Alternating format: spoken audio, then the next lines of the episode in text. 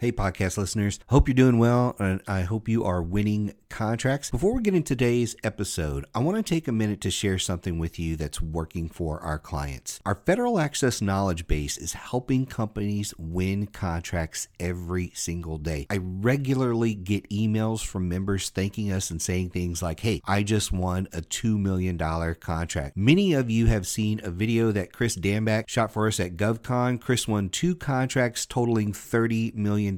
One of our members emailed me this morning and said the turning point that opened my eyes was using federal access to establish a professional and systematic business development and RFP process. I've now won two contracts worth $480,000. Federal access is helping a lot of companies win. It can help you too. So here's the deal I have a special offer for you. Visit federal access.com forward slash game changers today and get started for just $29. You're going to get access to a digital copy of the government sales manual, over 70 strategy videos, more than 30 webinars, 300 documents and templates, and one of my favorite pieces is SME support. So when you run into any issue, any challenge at all, you can email me directly for help. So go check out the special offer today at federal access.com forward slash game changers. The link is in the description below the podcast. So go check that out today. Federal access.com forward slash game changers so you can get started for just $29 today. Now let's hop into this episode.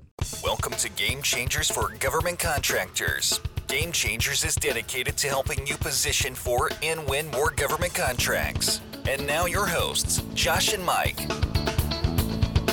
My name is Michael Lejeune. I will be your host today on Game Changers. I also have Josh Frank with me today as my co host. This episode of Game Changers is sponsored by Federal Access. Federal Access makes beating your competition easier. It can improve your proposal win rate by 42%. Comes with a no BS guide to winning government contracts. So if you want to find and win more government contracts, check out Federal Access today at rsmfederal.com forward slash FA. Now let's get right into the show by welcoming our guest, John DeLuna. John is the founder of Technical Ascent. John, could you take a minute and tell our listeners a little bit about yourself and what Technical Ascent does?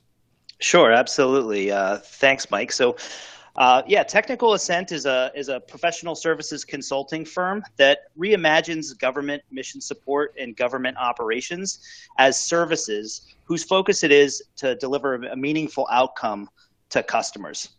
You know, we believe that sustainable change in government really starts with a deep understanding of government's unique customers.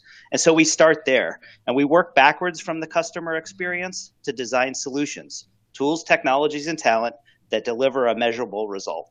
Yeah, and that, and that's a little bit of opposite of what most people are trying to figure out how to deliver the service, and then hopefully the customers like it and figure it out on the background. So you got you guys are actually taking the customer centric approach and focusing on them first, which is you know uh, what people should be doing, right? So. That's exactly right. I mean, I think the other big thing about kind of our approach is that uh, that it really drives employee engagement as well. So there's you know when we're when we're focused when an organization's focused on its customers, it's a way to draw its own employees and bring the different stakeholders to the table and focus them on one common outcome. Right. Which uh, you know I think when you when you think about government, you don't necessarily think they have my best interest in mind or they're focused. I you, when i think government i think the long line at the dmv or i think you know getting on a phone call with the va and you're on your number 187 you're really important to us. You're the next call you know whatever. Not hey you know that that i'm important to you. So i think you know having trying to switch the government's mindset i bet i bet that's a big task for you guys when you're working with the government to switch their mindset of being focused on the customer, not focused on our objectives of you know whatever that is. So right, right. I think yeah, it's exactly you hit the nail right on the head. I mean, if we, we think about government as being the world's largest service provider, I mean, if you think about the institution of government and what it's supposed to do.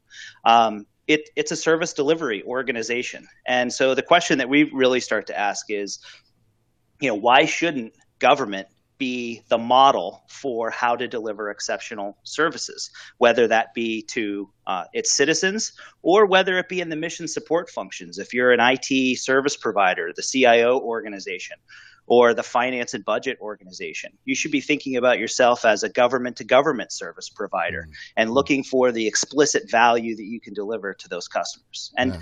and you know, Mike, you, you mentioned one thing is is that, you know, I think that is the, the predominant thought is that you know government doesn't care. But there's some also some really great examples where that's starting to change. There's some really talented folks who are bringing design thinking and human-centered design to places like gsa and uh, department of veteran affairs and the department of homeland security.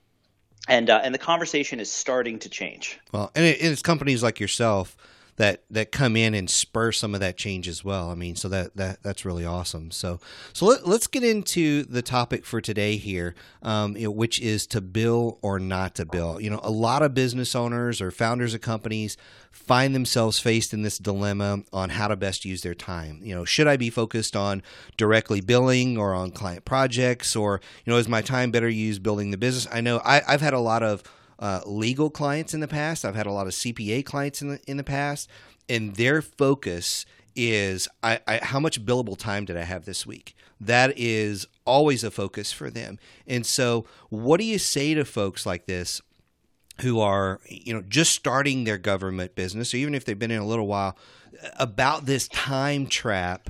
That that they can get into uh, because I, I would say probably the best place to start is with a business plan right i mean when you go into your business plan you're building that that's probably a great place to look at first on how you're going to delegate the you know i need to be billing versus i need to be building Right. So yeah, I think I think that's absolutely the first place to start. I mean, when you've when you've kind of conceived the business, the business goals, and the business model of of what it is that you're going to try to deliver, um, you really need to be aware of uh, what your contribution to building the business um, is. And so it absolutely starts with, um, w- with the business plan and the assumptions that you start to build into the business plan. You know, w- we look at, um, or I think about it in terms of there's no real there's no right way or wrong way to do it both ways um, companies can be successfully grown um, through either way, but there's trade offs and there's opportunity costs that are associated with those um, different approaches. And so the business business plan can help you um, be explicit about what those risks and trade offs are right from the beginning. Yeah, you know, you guys, I, I, remember when you started spinning up your company and, you know, you moved across the country and uh, you're kind of having the same conversations with, with, your partner and what's going on. And I mean, what were some of the things that, that you guys had to consider about that with, with knowing, hey, we're starting up a company, we're starting to focus on this. I mean, what are some of those initial considerations that went into your business plan? Uh, you know, some of those trade offs or, or things that you're talking about? Right. So, so I've actually done it both ways, right? Um, we we started my first company was uh, a bootstrapped business where we started by kind of billing um, exclusively our time, and and Technical Ascent is a company where we've uh, explicitly focused on on the other strategy. So, you know, I think that the the good news is is if you come out of the gate and you're billing your time, you have access to that immediate revenue. The company's making money from from day one. Um, you know, you've probably put some time into thinking about the infrastructure costs, you know, making sure that you have the right technologies and tools and stuff like that in place. Um, but really, the, you know, your your primary um, engine of growth comes from comes from billing, and you know that's that's all well and good, right? Like you, you get the immediate uh, you get the immediate income. Um, you know, you, you probably have a family that depends on that income, and so so that, that's a really good thing. Um, the problem comes, or at least the the problem shows itself when um, that first contract starts to end or starts to wind down, and then pe- you see people start to scramble around. Um, okay, well, what is it that I'm going to do next? And they look back into their organization and say, okay, great now i gotta you know i gotta turn on my marketing function or i gotta turn on my business development and capture function. And you know frankly it doesn't exist because because you know the founder hasn't invested uh, ha- hasn't invested the time and resources into building that piece. Um, on the flip side, if you decide to kind of split your time, you know, you, you maybe you bill some of your time, but you're also explicitly focused on uh, on building the infrastructure of of the business you don't get as much or um, you prolong that revenue or that income from coming into your business. So you don't get that immediate um, reward. And you know there's a, a decision for the founder to determine how much they want to invest up front in the idea that they have before they're uh, before they're willing to start to recoup some of those costs uh, through through billable time yeah well you know and to me government, you know, anything you're doing in the government is very different. And I think this is where a lot of people get hung up. It's very different than the commercial world. You don't just, you know, beat the streets, pick up the phone, and have a contract on Friday and get a check, you know, in 15 or 30 days. That like that doesn't happen. So I mean, you know what you were talking about up front, the contract is ending.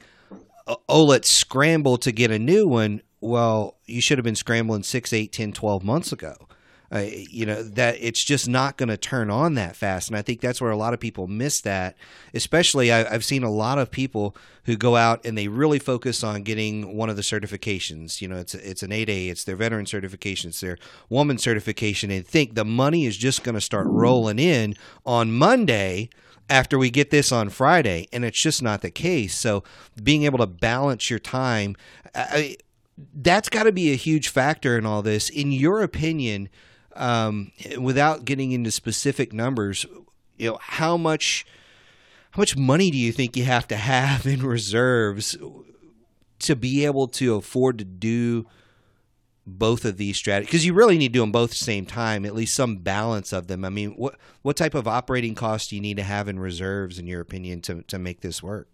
Yeah, I mean, I think it obviously it depends on the idea and it depends on the the business model and how quickly you're trying to scale, and of course, you know, the nature of the the business. You know, I have a a colleague of mine who um, builds very innovative uh, small boats for the government, um, shallow water uh, attack vessels, and uh, you know his capital costs are are huge. Um, in order mm-hmm. for him to go out and get the materials, in order to kind of get that business, I mean, you, you, could be in the millions of dollars just to kind of invest on the front end just to get the materials, and and a lot of times. Um, you know, but if you're a professional services company and it's just you or you and a partner or, or a small team, I mean, maybe you can do it for a hundred thousand dollars or two hundred thousand um, dollars, and it's just enough to kind of get the bare bones um, infrastructure that you need in place in order to be in order to get the company um, functional and solvent. Yeah, you know, a, a lot of people recommend three, six months worth of cash reserves. And then every time I talk to somebody, they say, whatever you're thinking, double it. Do you find that to be true? Do, do, do you need to like double what you initially thought coming in in cash reserves? Yeah, I mean, you know, you, you to kind of, I think your point is perfectly made, right? So you said uh, your comment a couple minutes ago was you need to be thinking um, that that contract could be six to nine to 12 months away. Um, honestly, we think in an 18 to 24 month increment. Um, and, and that's essentially double, right? of, yeah, of yeah. your, your estimate. So, yeah, I think that's absolutely the case. I mean, the, uh, the, the evaluation cycle on um, a lot of the, the government contracts that they're waiting, we're waiting on, um, it, it, it just takes a considerable amount of, of time and you know you, the company has to remain solvent during that entire period. Yeah. You, you know mike I, I'm, I'm listening to you and john talk and and we've said something that's really important that I, I think the, the listeners need to really grasp from this conversation. You know john you said you know if you're turning off you know, if you have to turn your marketing or your sales on, right, there's an issue. And and you know, if you're turning your marketing, your prospecting, your sales, your capture, whatever you want to call it, on and off, odds are you're working for your company and you're not really running your company, right? And this, and, and I think this is really important because it impacts the consistency of business growth, right? And so, you know, when you're talking, you know, do you, you know, Mike, when you ask the question, do you got to double? You know, I think for companies that are turning on business functions, right, on and off uh, throughout a, a, given year. Oh, we got a contract. We don't have to worry about, you know, marketing right now. Well, that's not where you're going to get your business growth from, right? And you're just working for your company. And if you're doing it that way, yeah, you probably need to double or triple your cash reserves. So I think it's a great, it's a great conversation that that you guys are having right now because you don't want to be turning stuff on and off. If if you are turning it on and off, you're working for your company. You're not running your company. Yeah. You know what? What I would tack on in the end of that is, I often tell people if you're switching it on and off, understand you have a job, you don't have a business because a, a job is probably going to you know it's going to let's say you're making fifty thousand or a hundred thousand dollars whatever the number is and you're turning it on and off in order to make sure you're clocking that hundred thousand dollars a year. But you know as, as josh said if you're leaving it on that's where the growth will come and your 100 will turn to 120 to 150 to 200 and and, and so on. Um, but it, it's a very dangerous game to play by turning it on and off. So so john how have you seen uh, this play out in other companies. Do you have some examples of this you can share with us? Yeah, absolutely. so without getting into you know some of the specific thing, I mean, I think the classic example is is that you know someone's working for a company and they have a particular um, they have a, a, a client. The client comes to them and says, hey, listen, if you know, you had mentioned that uh, you're interested in maybe going off and starting your own, and, and I know that there's you know some work that's coming up that I think you'd be a good fit for, and if and if you left you know X Y Z company that you're in and you wanted to go off and start your own thing, um, you know, I, I can support you in that, right? Um, so the business really starts with this kind of immediate consulting gig right you leave you leave as an employee uh, you leave on friday as an employee of you know xyz company and you show up on the client side on monday as kind of you know john deluna incorporated and um, and and then right out of the gate you're you know the expectation is from your client of course is, is that um, things are not going to change. I'm going to get the same level of service that I got last week on Friday. I'm going to get it again um, this week. And so the you know the classic struggle here is is that a, a savvy entrepreneur is going to start looking for that next uh, that next gig, right? They're going to start looking at that, and, and so you start to you, know, you bill your eight to ten hours a day. Um, you go home in the afternoon, um, and then you start doing your business development and your kind of marketing. You're trying to get a website up. You're trying to do all that kind of stuff um, in in the background, right? Um, you know, another example of this is, is that uh, there's a you know there's a founder, um, a founder of a company who's particularly well known, right? And so they decide to go off, and, and their business model is we're going to leverage kind of the notoriety of this particular um, individual, and we're going to start with consulting because that's going to be the primary driver of immediate revenue. But our our longer term goal is is well once that generates um, enough income, we're going to pivot and we're going to do more of a product development focus. Mm-hmm. Um, and again, you know, the, the idea here is is that the that the founder is kind of immediately immersed in uh, and potentially overly immersed in the actual operations um, of the company.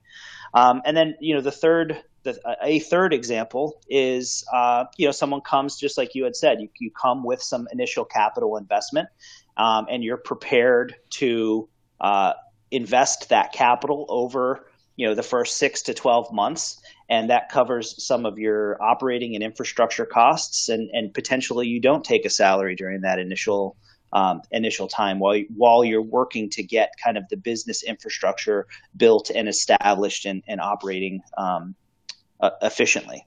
Yeah. So you mentioned something really interesting there in that first example. You know the the client uh, you know kind of lures you as an employee to start your own business in some sort of way. So I, have run into this a lot and i know you know you've mentioned this before in the past. Many companies feel like if i win a contract or the company gets hired because of me personally that's when you feel like hey i've got to do all the work. I've got to be on site.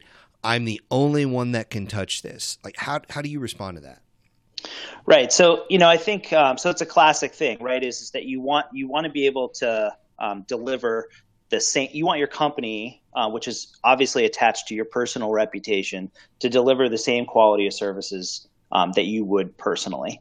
And uh, and and this is kind of you know this is where the the argument starts to really fall apart. Is is that that's great um, because as you can deliver that particular service yourself uh, over that initial period of time once you try to scale that, there's none of none of the quality processes in place. There's none of the checks to make sure um, that as you add another person into the into the organization or introduce a new capability, there's no established process that you're able to use that can then transcend and apply to these other um, these other capabilities or these other offerings, right? So you fall, you find yourself in that trap um, right away. So I think to really, you know, kind of counter that is when you're when you're talking with the client, you don't you, you need to be humble, um, and I think humility kind of goes a long way in this case. You need to focus on the outcome being delivered um, and the capabilities being delivered. How how are things changing in that customer's environment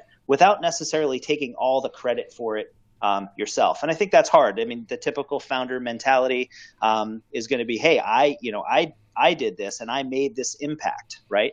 Um, but that that's where you start setting the trap for the client because the client, of course, believes you and says, "Well, then how am I going to function um, w- without that individual in place?" Right. Right. So yeah. right at right out of the get go, you have to be, you know, working with the client to help them understand the outcome that they're trying to achieve, but then also explain to them um, how all of these kind of support processes and the fact that you're investing in these support processes actually help them deliver that outcome more consistently and, and more reliably. Yeah. And, and, that becomes kind of the key factors. It's not how do we do this today, not that we hit a home run today, but how do we, how are we consistently hitting singles and doubles um, you know every every single week that we're in we're in operations. Yeah, you know, and and I think it's an important distinction there that uh, a lot of business owners need to grasp. And you you you started off with using the word I a lot. And I think that's what a lot of business owners, you know, I've got to do this and I'm responsible and I and I and you transitioned into we, you know, how are we going to do this? And I think it's a huge mindset thing of I've got to do it all. But when you go in thinking, well, we, I'm going I'm going to build the team. So I need to start looking at we it and there there's a lot of sales savviness to that point of being able to position that you're going to bring in somebody who knows what you do and is actually better than you. You're if you loved me, you're really going to love John on this contract cuz he does everything I do plus and he's way better. You know, there's a there's a lot of that savviness that I think a lot of them don't have initially coming in cuz it's all about me. It's all about that figure and you know I got the contract and and, and I know your situation where you know people don't even understand. They have a lot of tunnel vision don't even see things that when you bring in that other person they're going to open up a whole new world of possibilities. So big big distinction there the i versus the we and how you position that with the the client so you can go sell more stuff. So that so that's really really huge. So right. so what what are some of the time traps that owners can have around this. You know, I'm sure you've experienced this before. There's just just I, I call them time traps of I'm thinking I got to build, but I'm thinking I got to build the business, and there's there's places in the middle where you think you're doing something productive, but you're only busy. Like like like what are some of those time traps that you've seen? Yeah, I think um, yeah, I think that there's there's a, a, a lot of founders are very capable in lots of different ways, right? Maybe you have some you have some web experience and you've done a little bit of web design. You know, maybe kind of you're you're a good program manager. Um, you you're you have a certification in Lean Six Sigma or something like that, and so you think that oh wait a second, I can cover all of these bases myself, and so therefore I should. Um, and then you very quickly realize that you know hey in order for me to kind of do web design i'm not as i'm not as uh, sharp as i used to be on this stuff. And so now you have to go back and kind of relearn that capability. And you don't founders don't necessarily value their time in the same way that they would pay for that equivalent service right? So so you think about hey i'm going to just if it takes me six or seven hours to knock out this uh, this particular task um, but I could have paid an expert to do it in in one hour. What's the what's the differential in how, what's my time worth, right? How how much uh, how much am I willing to put into this before I can um, hand it off to somebody else? I think I think that's a that's a big thing. It's just thinking about how you um, you invest your your time. Um, I think the other thing is is on the front end, you really want to look for these kind of I talk a lot about these business support functions and this business infrastructure. Um, the, the good news here is is that there's a lot of this a lot of the services that are available to small businesses today will scale with your business. So on the front end of the on the front end of the decision whether or not to engage one of these service providers, um, you have to do your due diligence to think, well, yes, this capability, um, this particular piece of technology will help me today, Um, but how is this going to scale to um, when I have 10 people or, or 20 people or, or 30 people? And so, you know, thinking about that on the front end, I think is a good investment of, of time. Um, how mm-hmm. does my investment in this particular capability today how does that reduce the kinds of decisions that I have to be making um, down the road? And so those might be opportunities for a founder to spend more time and to do more research to try to look at all the different um, alternatives out there, but be thinking about their business in three to five years uh, in the future, so that when when the when they get there, they're not having to go back and, and recheck those assumptions. Yeah, no, no, that's great. You know, I, I think it's even it's not just business tasks. I've seen it on the personal side too. I, I had this one client that um, he, about the fifth or sixth meeting in, I was like, "Why are you always so exhausted?" We, we were meeting on a Thursday, and he said, "Well, you know, it's summertime." Tuesdays and Wednesdays, I actually I mow grass for eight hours each day. I spend each week I spend 16 hours mowing grass, and I just stopped him. And I'm like, Greg, how much are, is, is your time worth? And we sat down, and I said, How much is your time worth selling? And we did some math, and the number was $350 an hour. That's how much this guy's time was worth selling. And I said, How many hours do you have to sell to be able to afford to pay somebody to cut grass for the whole month? And he's like, Probably. He's, and he just stopped. He's like, It's probably not even at half an hour. And I wouldn't have to kill myself doing all So he stopped that. And we actually took that business. We we more than doubled it in the first year because he now had 16 hours a week back in his life to focus on the business. He actually spent five of those fishing every week, but but he took some of those back, and and that's how he was able to double the business by getting somebody to cut the grass in the summer. You know, it, you know, you mentioned web development. And I think people look at those things, but they don't necessarily think some of those personal things that could be bogging them down. So, we're as business owners, you know, I'm a business owner, Josh, a business owner, you're a business owner. As business owners, we do get into these places where you know we are kind of control freaks sometimes, and it's hard to delegate a task to say, hey, you know, I, I, I know I could do this, but, you know, and I know I could do it 100% to my satisfaction. What is the mindset shift or what are the tips you have for saying it's okay for somebody else to do it and it not to be the same as mine? You know, yeah, I think, have some tips. yeah, I think. Um, I mean, I think just understanding, kind of valuing your time is is probably, and just being aware, right? When we're investing our time, um, you know, we can squeeze in a half hour here and forty five minutes there, and, and you know, you can stay up a little bit later and kind of make that happen. When you're actually pulling out your wallet and handing over a credit card or a cash, it becomes a little bit more real. But those two behaviors have to be treated um, similarly from from a founder's perspective right? From the business owner's perspective is they have to be thinking about those those investments explicitly and the kind of um, you know and, and just and really pick. I mean i think one of the things is, is you know even even as an example in our company um, you know tax implications get very complicated very quickly. You're doing work in multiple states. Um, even with a small team you need to be able to answer some you know re- relatively complex questions about paying your taxes. And hey, listen, I, I have an MBA and I'm pretty good at math, and I could probably do the research to, to go and get these questions answered um, today.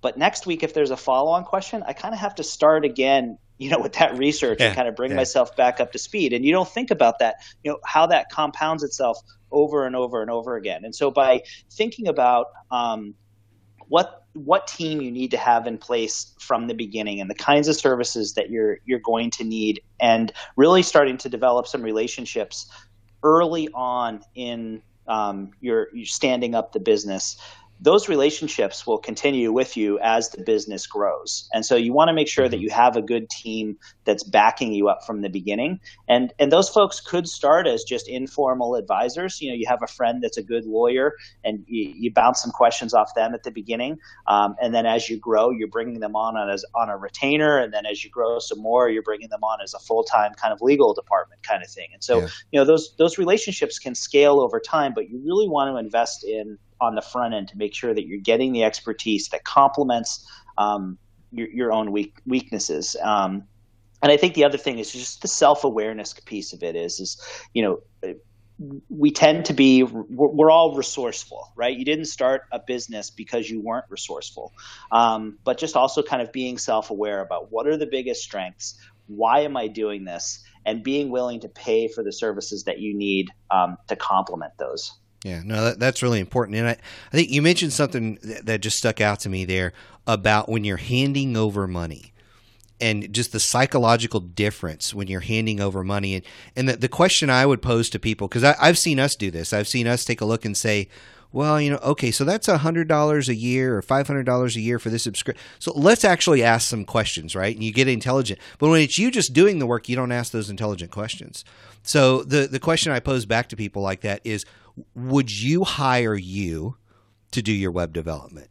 You know, would you actually open your wallet and pay cash to actually hire you to do the web development? And a lot of times you're going to say, oh, well, there's no way I'd hire me. Then why are you actually doing your web development or, or your whatever? If you wouldn't hire you and pay the money, because guess what? You are paying the money. It's just not coming out of your pocket right now because it's not going in you know right, so so it's, right. it's, just very it's a big psychological difference when you when you talk cash like that. So as we wrap up here this has all been really good stuff. Uh, do you have some final thoughts for the listeners on the the to bill or not to bill topic here? Yeah i just want to stress that um, the key thing is is that uh, t- that there's no right or wrong answer. You just have to be really aware of the risks um, and the opportunity costs associated with with the decision.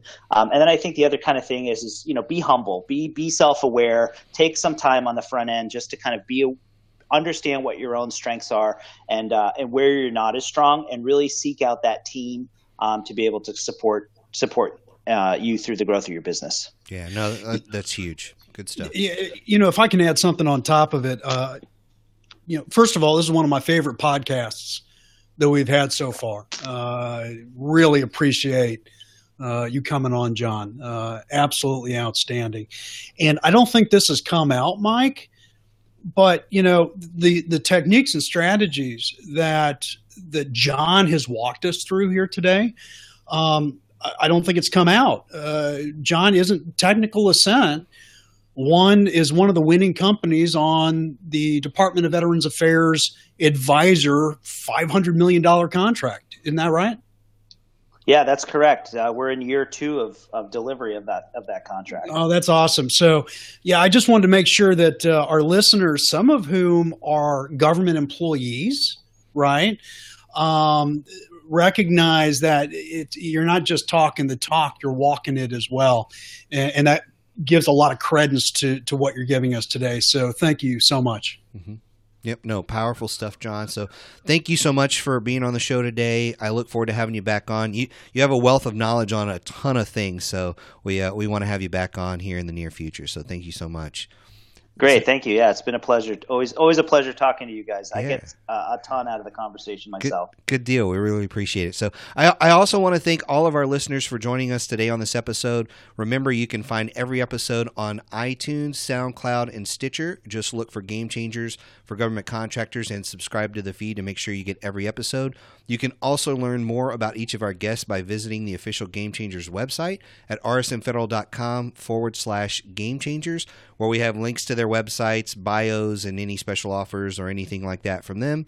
And finally, please visit our sponsor for today's episode, the Federal Access Program at rsmfederal.com forward slash FA for more information on how you can find and win more government contracts. Thanks for listening to Game Changers for Government Contractors. For a full list of episodes and other resources, be sure and check us out on the web at www.rsmfederal.com slash gamechangers.